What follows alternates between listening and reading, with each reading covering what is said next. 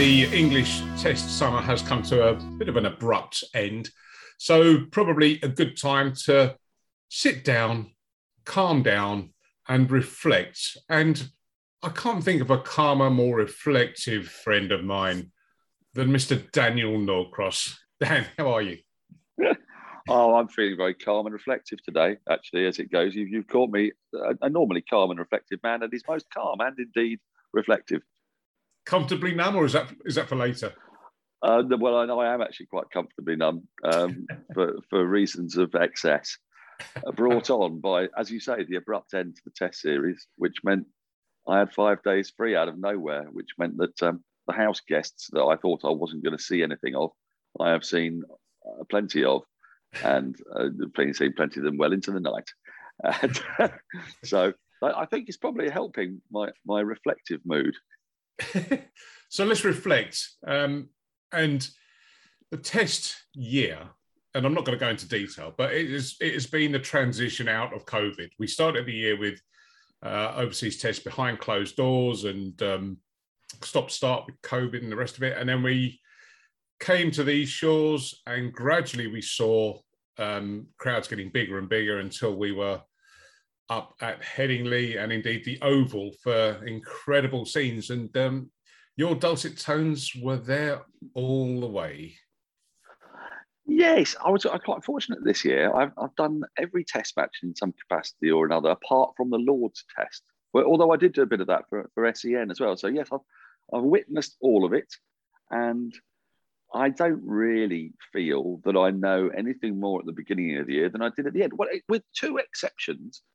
Um, I do know that Joe Root is approximately two and a half times more productive than the next nearest England batter in the entire team and squad and country generally.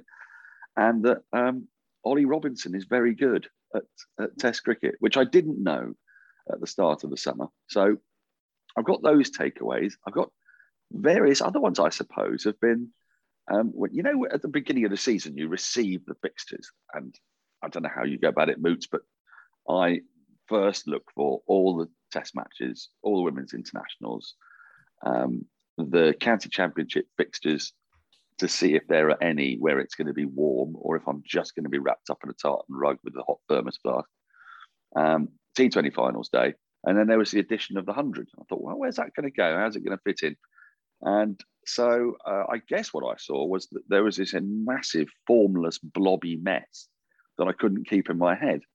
And that's kind of, to me, how the summer's played out. It, it's been a formless, massive, blobby mess. And I haven't been able to really keep, even though I've been there for lots of it, I've not really been able to keep track of it. I mean, the county championship, you and I are both huge fans of the county championship, but um, your side is basically dead and buried if they play out a couple of draws and lose one early on. And so that sort of like takes that away from it. But then I can't be quite sure who's actually doing well. Um, the T20 happened in a sort of blur, didn't it? And then it stopped. And then it started all over again and was really exciting.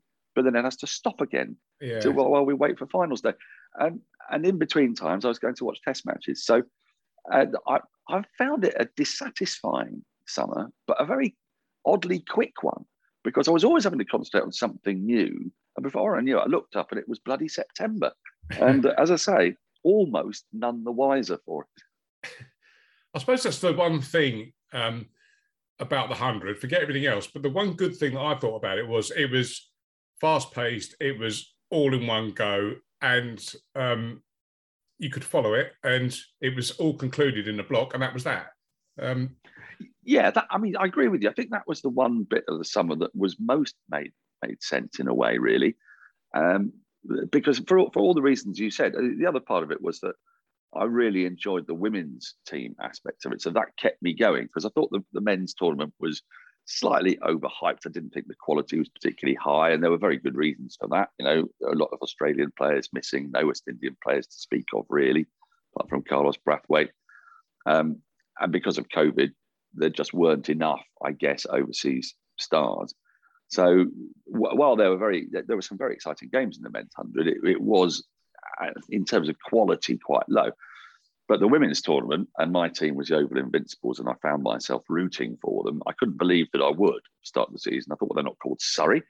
But sure enough, on the very first day, Maddie Villiers hit that six to, to basically win the game pretty much. And I suddenly realised that I was an Oval Invincible super fan. And overnight, which shows the fickle nature of sporting loyalty, doesn't it? But uh, yeah, I kind of I, I got into it. I did get into it, and I actually I think one of the reasons I got into it was that the things that I thought would fail were the things that succeeded, and the things I thought would be interesting didn't really come to pass. So I was quite kind of fascinated by it. Um, but what it did do was because of it being played in this block, it meant that England arrived at the right selection for their test team by accident, really, because there were no county championship games near it, anywhere near it, for them to be able to bring in players when other players had losses of form. And let's face it, every every country's teams have losses of form. Ajinkya Rahane had a terrible loss of form this summer for India. It happens to every country. And the advantage of being at home is that you're able to pick a player because you haven't taken a squad. You, you, can pick a player from the entire domestic uh, setup. And because England selectors had nothing to go on, they basically picked batters eventually who were the right age, a bit older. So at the start of the summer, they began with the youngest batting lineup, I think, in their history. I think I'm right in saying. Um, and then, of course, by the last Test match, or the penultimate Test match that was played, they had a really balanced looking age group, actually, with Haseeb Hameed and Burns in there, but Malan coming in, and Bairstow being in there, Root Pope. So they actually got there, but more by accident than design. And I, and I guess what I'm scratching my head over is what on earth made them think that they got the right format of, of team selection back in June, when again they were sort of forced into difficult decisions because they decided that if you'd been out the IPL, then you couldn't get selected, which made for some weird anomalies, like Chris Woakes not getting selected earlier on, you know, in June when he was fit, because um, he'd notionally been at the IPL. They'd only been at the IPL for three or four weeks. Then they'd had four weeks off. I mean, it didn't sort of make any great sense to me at all. They weren't in these controlled bubbles that were really problematic. So they'd sort of made these decisions in advance, much like they had actually in January and February and, uh, and March, where England's selection was dictated more by the laudable desire to keep their players fresh from the awfulness of these bubbles um, more than it was by selecting the right players. But it meant you got weird anomalies like Moeen Ali coming in, playing one game, looking a lot more effective on those pitches than Dom Bess, and then flying home. Um, Jonny Bairstow just finding some form, and then the moment the ball was coming off his bat nicely, oh no, off you go. So the, the disruption to England's team was continuous, really, from the beginning of the calendar year virtually through to the end. And it was only when they were sort of forced into making pragmatic selections that I think they actually got the right side. But by that stage, you know, if, if the fifth test match had been played, would Jimmy Anderson and Ollie Robinson have played? Because mm. they'd bowled over 160 overs each in those four games. And mm. those games were played back to back. So, you know, we were asking an enormous amount of our cricketers. And I think that's what I mean, really, that the schedule has, if it, if it doesn't change, then what you'll see is every time England take the field, they'll not have their best team out because they won't have the luxury of picking their best players. Well, you mentioned about Jimmy Anderson, and I've just read um, this morning that he's not part of the Lancashire team for next week's final uh, county championship game because he's basically exhausted after um, the Test summer. Um, as, as, as they say, as a Monty Python sketch goes, he's tired and shagged out after a long squawk. just, basically what's happened to poor old Jimmy. Yeah, it's well. I hope mercifully not. I think so. That on that bombshell. yeah. But the, the argument has always been, oh, we need to play more county. Oh, these guys need to play more county cricket. They need to. Um, but if they're being forced to play so much international, you can't do both. You know, you really can't. So um, no, but that, that's a function, though, isn't it, Moots, of, of playing five test matches in six weeks. And this was, again, I mean, quite baffling to me because India were in the country from June yeah. to play the World Test Championship final. And once we knew that that was happening, you'd have thought, and I, I know it's a bit more difficult in England because um, the clubs sell their tickets much earlier. So Old Trafford had already sold, you know, its tickets, and so you've got a bit of a logistics nightmare. But just looking at that schedule, the Test series should have started earlier. Frankly, there was a white ball blob in the middle that Sri Lanka and Pakistan that didn't really make a lot of sense. We're quite a long way away from a, a men's World Cup. If the India series had been able to start two or three weeks earlier, you'd have had test matches in July. But part of the reason they didn't want to do that was because they wanted to keep marquee players to play at the beginning of the 100, which was a very wrong headed way of thinking about it. Because, I mean, nobody's going to fall in love with the Northern Superchargers because Ben Stokes plays two games and then disappears for the rest mm. of the hmm. tournament, because that was the imagining that it was going to be at the start of the year. So I think that, you know, the, these problems are solvable, but but you've got to get when when a side comes over like India, and they were in England, as I say, from the beginning of June until the middle of September. How we couldn't have found a way to play five Test matches, but with adequate gaps between them, so that you know, in the, in the old days when we used to watch, sounds yeah. like being very old and miserable here, but there was always a week and a half between a test, except when it was two and a half weeks because of the open golf. So there was always there, there were always gaps in the schedule that allowed sides fast bowlers to, to recover. And, and five day test match cricket with no rest days, with three days off in between, and one of those days is spent traveling, is grueling. But to your point, Dan, about um, jumping between formats, that's a problem that's not solvable at the moment, is it? You know, you've got test match, you've got county championship, you've got one day, you've got vitality blast, you've got um, the hundred there's no way you can have those blocked like the 100 was and satisfy everything. I agree. I don't think you can. Um, there are various ideas people have had. The Royal London One Day Cup coming earlier, much earlier, like April, much as the old oh. Benson Hedges Cup used to do. I know freezing cold, but you know some matches have got to be played in April. It's because we live stu- We've been we've been sent so far away from the equator by the fact that every other country our ancestors lived in kicked us out, sent us further and further into cold climates that we can't complain. it's the sins of our ancestors for this mood. Um, Afghanistan's nice as Tommy. We are where we are where we are. But look, there are sort of little tweaks you can do. If the counties insist on having a T20 competition as well as there being a hundred, then you've got to sort of abandon the notion that you can have an overseas pro come and stay with you and do the whole competition. Really, you've got to play county championship and T20 and do that sort of on, on a rolling weekly basis. That's one way I think of, of helping solve that, that crisis. Um, another one is to reduce the amount of four day cricket. Do we really want to do that? Other countries don't play anything like as much as we do. Um, you look at Australia, they have 10 first class matches, don't they, before a final? Uh, it seems to work perfectly well for them. So that might be a possible tweak. But the real issue is that we've got two, Paul, we've got two short form tournaments. We've got the 100 and we've got the T20. So until that's resolved and we reduce, maybe you can do it by reducing the number of T20 blast games, but the counties feel that they need that to generate their own money. And yet at the same time, the 100 has been promising them money it's being generated elsewhere. So we've got this kind of horrible, as I keep saying, formless blob that can only be resolved by reducing the amount of cricket that's played. And it's not in anyone's interest to do that. It's not in broadcasters' interest. It's not in the county's interest, but it is in the players' interest. You got any thoughts for the upcoming will they, won't they Ashes? I do. Um, and, and, my thoughts are they're partly driven by what George Dobell written. He's got his ear very close to the ground. Um, I know he has very good contacts, you know, within the England setup. And the, the current feeling is that they, a lot of them just do not fa- want to face what is four months in bubbles, and a lot of that, most of that, really away from their families. The problem is the hard quarantine in Australia.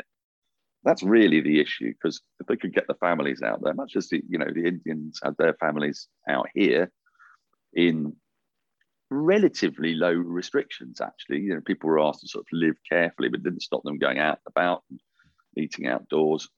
Um, I think if you if you take into account a World T20 running straight into an Ashes, and then the families having to do two weeks of hard quarantine, that's tough, especially when they've got small children. So you've got quite understandably, you know, wives railing against the prospect of having to have like a, a four year old and a two year old in a hotel room for two weeks, not being able to go anywhere. You know, while her husband's playing cricket on the telly in the first test or something.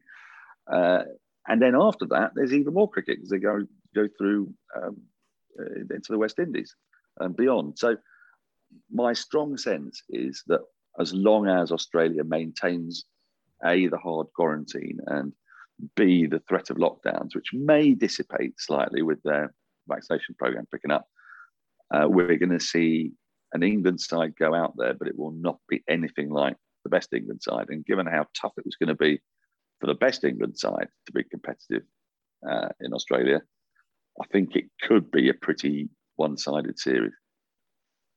Does that mean that um, second string commentary teams will be sent out there? no, my, my, ex. Well, I would love. I'd love that to be the case. Obviously, because it would uh, give me a chance, wouldn't it? Um, but um, um, I, we don't know. I mean, we, we the, the, uncertainty is obviously gripping the world, isn't it? But it's especially acute around Australia and New Zealand because they've maintained uh, an approach of trying to get to zero COVID, and to do that, it's worked in some uh, cases for them. New Zealand has had a, it's been very positive for them. Their economy's been able to keep going. They, they've kept COVID away from their shores, but because that's their mindset, um, we don't know. The BBC doesn't know. Uh, Sky won't know, or, or whoever does cover the Ashes, whether or not they've got to pay for eight people to be in quarantine for two weeks, where they're effectively useless. And so suddenly the costs ratchet up. Yeah. And when you're dealing with license fee payers' money and stuff like that, that's not a good place to be in. So, um, look, I'm, I can't tell you any more than I know, which is that we genuinely don't know. And we're just watching the space really acutely. The, the last Ashes, I found out I was going, I think, in early July. So where are we now? We're in mid to late September. And um, I wouldn't expect us to have a clearer picture for probably another six weeks yet. Yes, it's all very uh, distressing um, and worrying. Um, did I see you pull on your whites this summer for the Taverners? Yeah, what I did is I've actually put them on twice, twice this summer. Uh, yeah, no, three times, three times. Wow. I was given out, yes, two LBWs for single figure scores, but a, a dashing 35 off about 28 balls uh, in President's Day at my club, uh, which was very gratifying actually, because the ball only, well, let me think, out of those 35 runs, I think only 31 of them came off the outside edge. So uh, there, there, was quite a nicely struck boundary off a full toss down the leg side. it's something that resembled the middle of the bat. But um, I am president of my club, so I think I was probably being fed joke bowling to make me feel better. I felt terrible the next day, though. Crikey, Moses! Yeah, I could barely walk. All it is is it's standing there and occasionally wafting a bat, isn't it? But my shoulders were buggered. It's, oh, yeah. I'm, I'm out of I'm out of shape. Now, um, Zero Ducks Given, which is um, only the only UK cricket podcast that's better than Nine 98 Out, according to the voting public. I, gather there was not much in it. well, it's uh, be- better. It's a very hard one to quantify. It, it, we appeal to people who enjoy chaos and mayhem. So um, essentially Toby Tarrant, Stephen Finn, myself, and occasionally a guest. We've had uh, we had Bumble and we had um, uh, Graham Fowler in the last couple of weeks. So we're mostly limited to left-handed Lancastrians who've scored double hundreds against India. Does does make our gene pool rather small. Um, we, we, gather, and I try to wind up Finney. Uh, my favourite wind up of him was when we got Bumble on. I'd, I'd been saying to Finney, you know, bowlers they get away with murder. They bowl all this filth down the leg side. It goes for four leg byes. It should go on the uh, should go on the bowler's analysis. he was furious.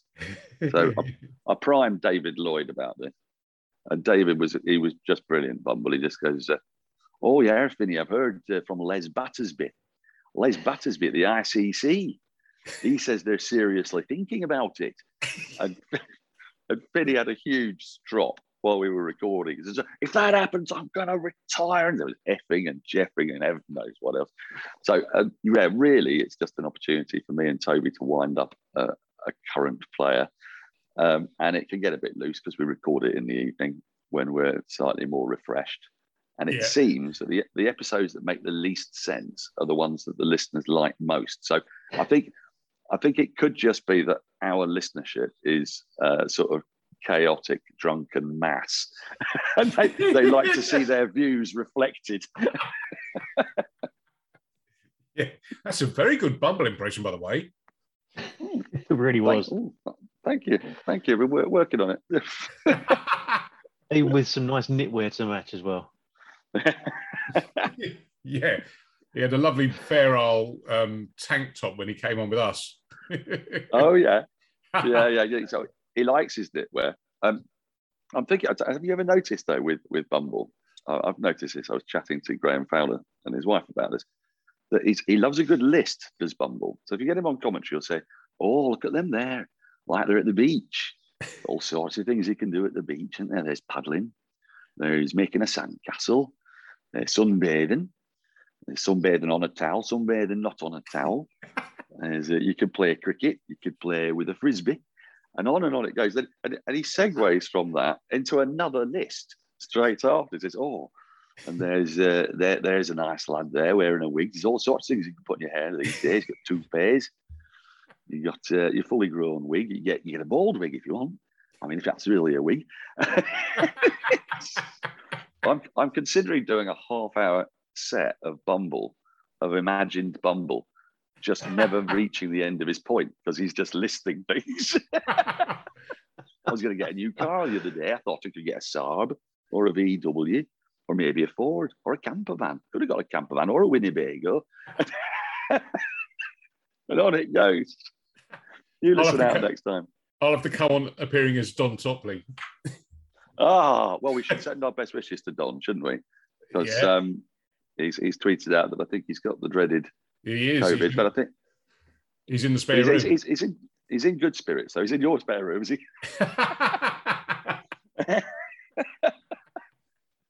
now you're taking zero um, zero ducks given on the road. You're you're you're making a live interactive experience of it, yeah. We are, we are. Uh, Odeon Leicester Square. Yes, there's a few. It's a bit of a vogue for um, for podcasts. You should get into it, especially with mm. your hair. Uh, I say your hair. Your hairs are, are pretty contrasting, uh, Paul and Moots. But, um, Moots, for those those who can't see, Moots has actually lost 20 years by growing a kind of grey mop top, which is which is genuine. I'm, I'm, I'm basically hugely jealous of it. The fact that I'm more like Paul and tonsorially challenged in the head. We are. Darren and I are before and after the Clipper accident. but uh, yeah, so there's this organisation that puts together sort of theatre nights for podcasts, and um, we've got to work out what the hell we do because I mean, it's as I say, most of our listeners just expect chaos and mayhem. So I, I, I don't know. It's it's going to be recorded at five o'clock, so presumably you have to get on the sort a little earlier than yeah. normal in order to provide that that flavour of incoherent rambling nonsense. Uh, but we will be announcing a guest at some point to the wider public, and that's on the 13th of November. I better get my dates right. Tickets are available from somewhere, a link. I'm, I'm, the worst salesman in the world. That's why I left the job in the city because I was rubbish at it. Um, basically, look at follow Zero Ducks Pod on Twitter, and uh, all the details are in there. How you can come and uh, and watch me and Toby Tarrant and Stephen Finn and an as yet unnamed guest who will be stellar, um, talking for about an hour. Oh, you moot, yeah. I think you should just be the sports. You should just come on first. You know, a bit like how uh, Girlschool used to come on before Motorhead. Yeah. I don't know why I chose that analogy. Genuinely, I think it might be the hair. Am I sort of a, a pound shop Lemmy? Is that what you're saying? Something like that. Yeah. Oh. Uh, which reminds me, um, I must invite you next season up to Billericay Cricket Club because we are naming the score box, the Nor- the Dan Norcross score box, after your spectacular appearance at Ravi Bopara's benefit game where the Taverners played the Essex Eleven.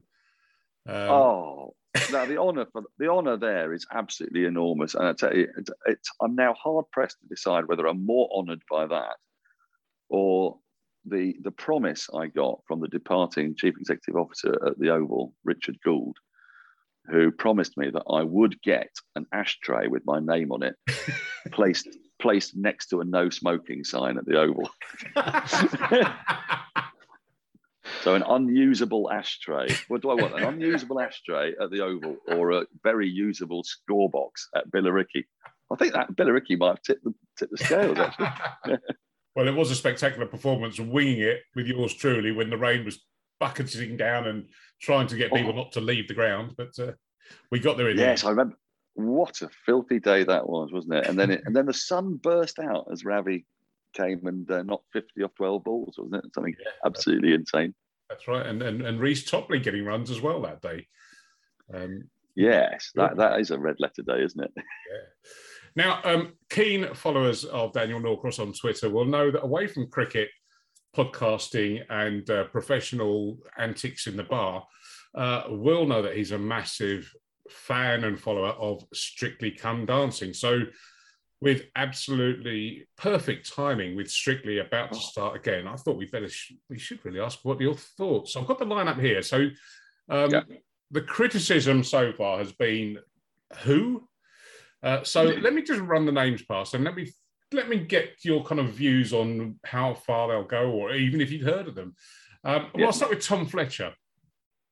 Who? He was, he was in. Um, uh, now Webby's into boy bands. Uh, he was. He was in. Was he in McFly or McBusted or? He, he was in McFly, but I'm going to refute the accusation that I'm into boy bands. Well, you're- Absolutely disgraceful slur. Right. Well, well, knowing now that he is in, was in a boy band, um, I'm going to say now he's definitely going to make it to the quarterfinals. I'd say he feels like a tip for the final to me. Tom Fletcher. Never ever heard of him. All right, Robert Webb. Uh, Ah, former Webby. uh, Mr. Yeah. Mitchell. He'll get. He'll go a long way because he's got character and personality and charm, and uh, he's he's also people will know who he is. So I think you'll find that he's actually not too bad. He's already appeared, didn't he? Appear in um, either Celebrity Strictly or I've seen him do a dance. I've seen him dance before. I think he was in the celebrity version of it. Yeah, you're right. I think he was, and I think he was. He did a rather rather marvelously camp number. Um, he can sort of move, so he's got some moves. I think he'll definitely come unstuck in Rumba Week. That's going to be a tricky one for him. Um, but if he gets Rumba Week early enough, then I, I think we might see him again. I'm, I'm tipping him for at least the quarterfinals. Next one is. Um, I thought at first it was an Irish girl, but no, she's uh, of. Uh, I'm guessing uh, West African descent. AJ Odudu. Um, Oh, I- oh, oh, yeah. Don't think I know AJ very well. Can you give me a bit more background? I don't. I don't know. I think. I think she's uh, present on something or other. Listeners will be screaming at the radio now, but um, She's, yeah, she's done a few presenting gigs. Big Brother's Bit on the Side, apparently. The Right. Oh, she'll Great be good. British Bake Off and Extra Slice and The Voice, would you believe? ah, Oh, right. Now she will be good. If she's a presenter, she'll be good. Um, they they they go a long way after the younger presenters. they vote. I'm for not talking about breakfast breakfast TV BBC presenters. They they are usually they've got two left feet. Um, they're hopeless. But yeah, d- I think I think Big Brother's bit on the side. I, I'm everyone's getting to the quarterfinal at the moment. This is going to be a bit Yeah, tricky. yeah. Have we got have we got any have we got any um, elderly men? Well, you just mentioned breakfast TV presenters. Dan Walker is uh, amongst the contestants. yeah, he'll survive four or five weeks. He'll show a fair bit of dedication. Um, but I think he'll probably go out around about the Michael Vaughan slot about week six. Okay, your soap stars, Katie McGlynn, who was in Coronation Street. Um, okay, uh, she's she she'll definitely have been to stage school. Um, she'll have done all of these dances before the age of thirteen. Uh, she will get knocked out in the semi-final despite being too good by uh, voters who think it's not fair that she's on the program. Uh, but she, she'll she'll sail through the first part of it, but she'll get she'll get knocked out just when, when really she should have won it. Well, the other soap star is Nina Wadia, who was in EastEnders uh, for a long time. And if you're old like me, you'll remember her from mm. Goodness Gracious Me, which was a very funny uh, sketch show in the 90s. Uh, I'm guessing she's yeah. kind of like the Bill Bailey uh, contender, I think, maybe. I think that's more Robert Webb, really, is, is your Bill Bailey. I, I think what, what will happen with her, she might have a bit of a Sherry Lungi to start with, but mm-hmm. I see her fading. Uh, I think she could be out by week four. Then you've got um, oh, there's some there's some uh, some proper athleticism here. You've got um, Adam Peaty uh, and ah. Ugo Monye. Okay, tricky one now because Ugo Monye is quite a he's quite a, quite a, a thick set chap. So the problem he'll have is he'll be keep on he'll be told by the judges all the time that he keeps sticking his bottom out, and uh, he needs to stop scrunching his shoulders. And the thing is, he can't stop scrunching his shoulders because they're made of pure muscle. It's not that they can go down any further. He's he's a powerful yeah. man, and so that's something. And, and actually, Peaty will struggle a little bit with that as well because he's slightly, as a swimmer, he's got a very much of a V shape. So Craig Revel Horwood will be talking a lot about his jutting arse, which um, it's just a it's just what we do in autumn, isn't it? Just listen to Craig Revel Horwood complain about people's arses sticking out. Uh, I would think that if they get the chance, that one of them, because they're they're sportsmen, they tend to pick up stuff. If they can get through the rocky first three or four weeks and the humiliation of being told how bad they are by uncaring judges, one of them could go far. You don't tend to get two sports stars go all the way, but it, will be a choice of one or the other because it's all about constituencies. On balance, I'll probably go with Peaty, but I don't see him getting beyond the quarters. Okay. The last two I'll chuck at you um, are Greg Wise and Tilly Ramsay, daughter of Gordon. Whoa, now then. Now she's, yeah, well, that's, again, daughter of a chef does she do anything else? I don't know. no. There's a fantastic right. quote that I've got in front of me here on the um, on the Telegraph page about where they're running down each one. They said, "Always keen to root out nepotism and promote those from underprivileged backgrounds. It's easy to see why Tilly Ramsay's riches to riches story would appeal to BBC execs." Say no more. yes, well, yes. Yes, now uh, whether uh, what she'll probably need is a strong dose of likability factor, which she might have. I don't know her, so there's every chance. So I don't know where to put her. She could be out in week two or three. I mean, actually, normally the first one to go out is an American because um, people don't take to Americans. I think this is strictly we don't get get off our land. this is a, Brit, a British program for British people. yeah, yes, exactly, exactly. Um, so if she shows any signs of having a slight American twang, then she'll be out. And Greg Wise is a name I know. Why do I know Greg Wise? I, I don't. In the Crown. Oh, is he? Oh, from the Crown. And he's married to Emma Thompson. There you go. That's him ah. in a nutshell. Oh, right. So he won't be young. He won't be young. So um, he'll have to put in quite a lot of hard work not to be. He, I mean, he could be. He could be a week three or or or maybe a week seven or eight is my guess, not having seen him or knowing really anything about him, but gauging from the fact that he's married to Emma Thompson and presuming that they don't have a 15 year age gap in his favour, uh, I'm probably plumping for not going to go too far. Well, I think um, questions should be answered and questions will be asked from 98 Not Out why there are no cricketers in it this year because it's a happy hunting ground for cricketers, strictly, isn't it? I think we well, established, haven't they? They've been quite busy enough this year. well, yes, it, it's it's true, but but what have we had? We've had Swanee, Vaughan, Gough, Ramps. Um, I was hoping we were going to see a bit of Isa Guha, but uh, obviously oh, yeah. with with the Ashes coming up, that was highly unlikely. because she'll be. Surely this is why Australia. Ben Stokes hasn't played any cricket. He's been gearing himself up for Strictly.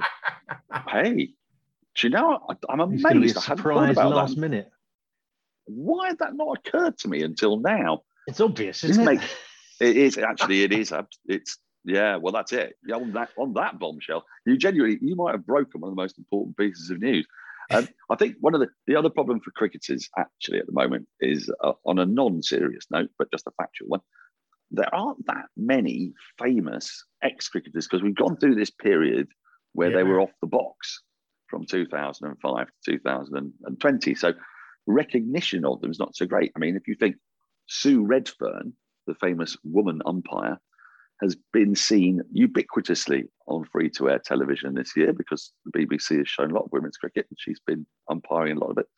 Alastair Cook, I think, had never been on free to air television in an illustrious Yeah. 13 year test career or 12 year test career. So um, I, you've got to go back quite a bit. It would have to be the likes of sort of Freddie Flintoff, really.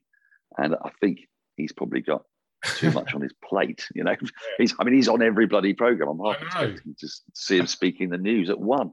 to be quite the thing. So um, I think we might have to wait a little bit for the for a few more cricketers to come through. Um, but I'm fully expecting Chris Woakes to win it in about four years' time. That's my big tip for those of you who want to go out there, put a bet on, on Chris Woakes to win strictly at some point. It's a bit like how people used to put a bet on their kid to play for England. You know what I mean? Well, well, on that bombshell, I think we'll wind it up. but uh, yes, Chris Woakes, get your money on now and have a little each way on Ben Stokes along the way as well. Uh, Dan, Yeah. been an absolute pleasure to catch up as always. Looking very well. And um, uh, so, when can we hear you next on the radio, then, Dan? Well, uh, I'll be doing the last two matches of the England Women's International Summer, which are on the 23rd and 26th of September. Their first one day international uh, begins today at the time of recording, uh, and it has just begun. And there's three more before I come uh, riding into town in Derby and in uh, Canterbury for the last game of the season.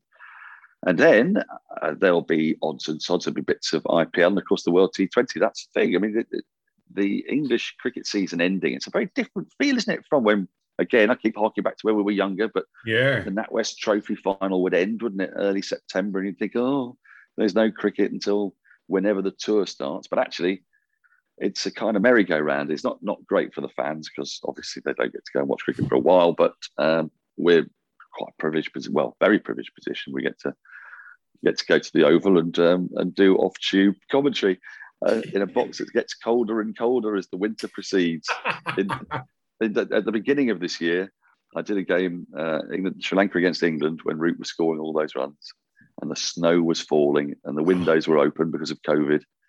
And I'd have to start by saying, you know, welcome to a gloriously hot day in Galle.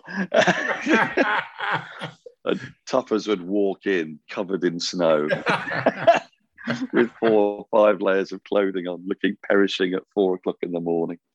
So uh, we have we have those delights to look forward to. Um, but you know, we'll get through it. Hopefully, hopefully, this time next year, we probably said that this time last year, didn't we? But hopefully, this time next year, we'll be able to put at least COVID restrictions aside and sort of have a little bit more certainty and rhythm back in our lives. Because I think that's the thing. Obviously, there's the tragedy of the illness for people, which can't can't be um, over overstated. But for those people who have been fortunate enough to avoid the ravages of the disease itself, it's been the continued uncertainty about what's happening in their lives, and sport is as afflicted with that as any other areas of life. So we're all in it together. We've all just got to plough on, and one day we'll get to, we'll get a bit more rhythm back.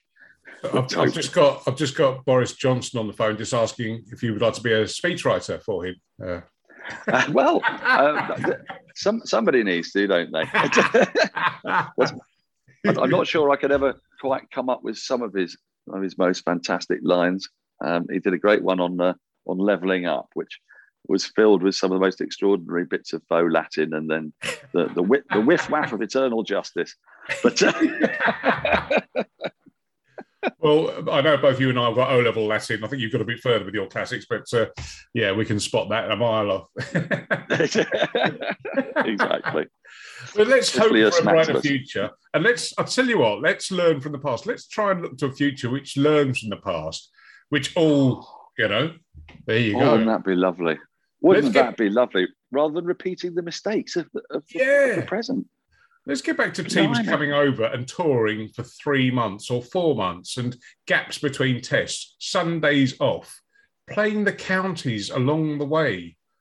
Oh I'm yeah, going to going to Arundel at the start of the season, Oh, having a bit of time to enjoy the sights of York and Norwich and Liverpool in ah. between time. You know, when, when all the Aussie cricketers used to go off and check out the Cavern Club or whatever it is, and um, you know, make a big deal out of it. That would be. It's not going to happen, but, it, No, but it would. no, those lovely. days, those days are gone. Desmond Haynes jumping over the advertising hoarding uh, to ask me and my school chums uh, what was in our sandwich box, and when I said I've got a strawberry jam sandwich, he took the lot and gave half of them to Gordon Greenidge as they stood in the slips waiting for the ball to be changed.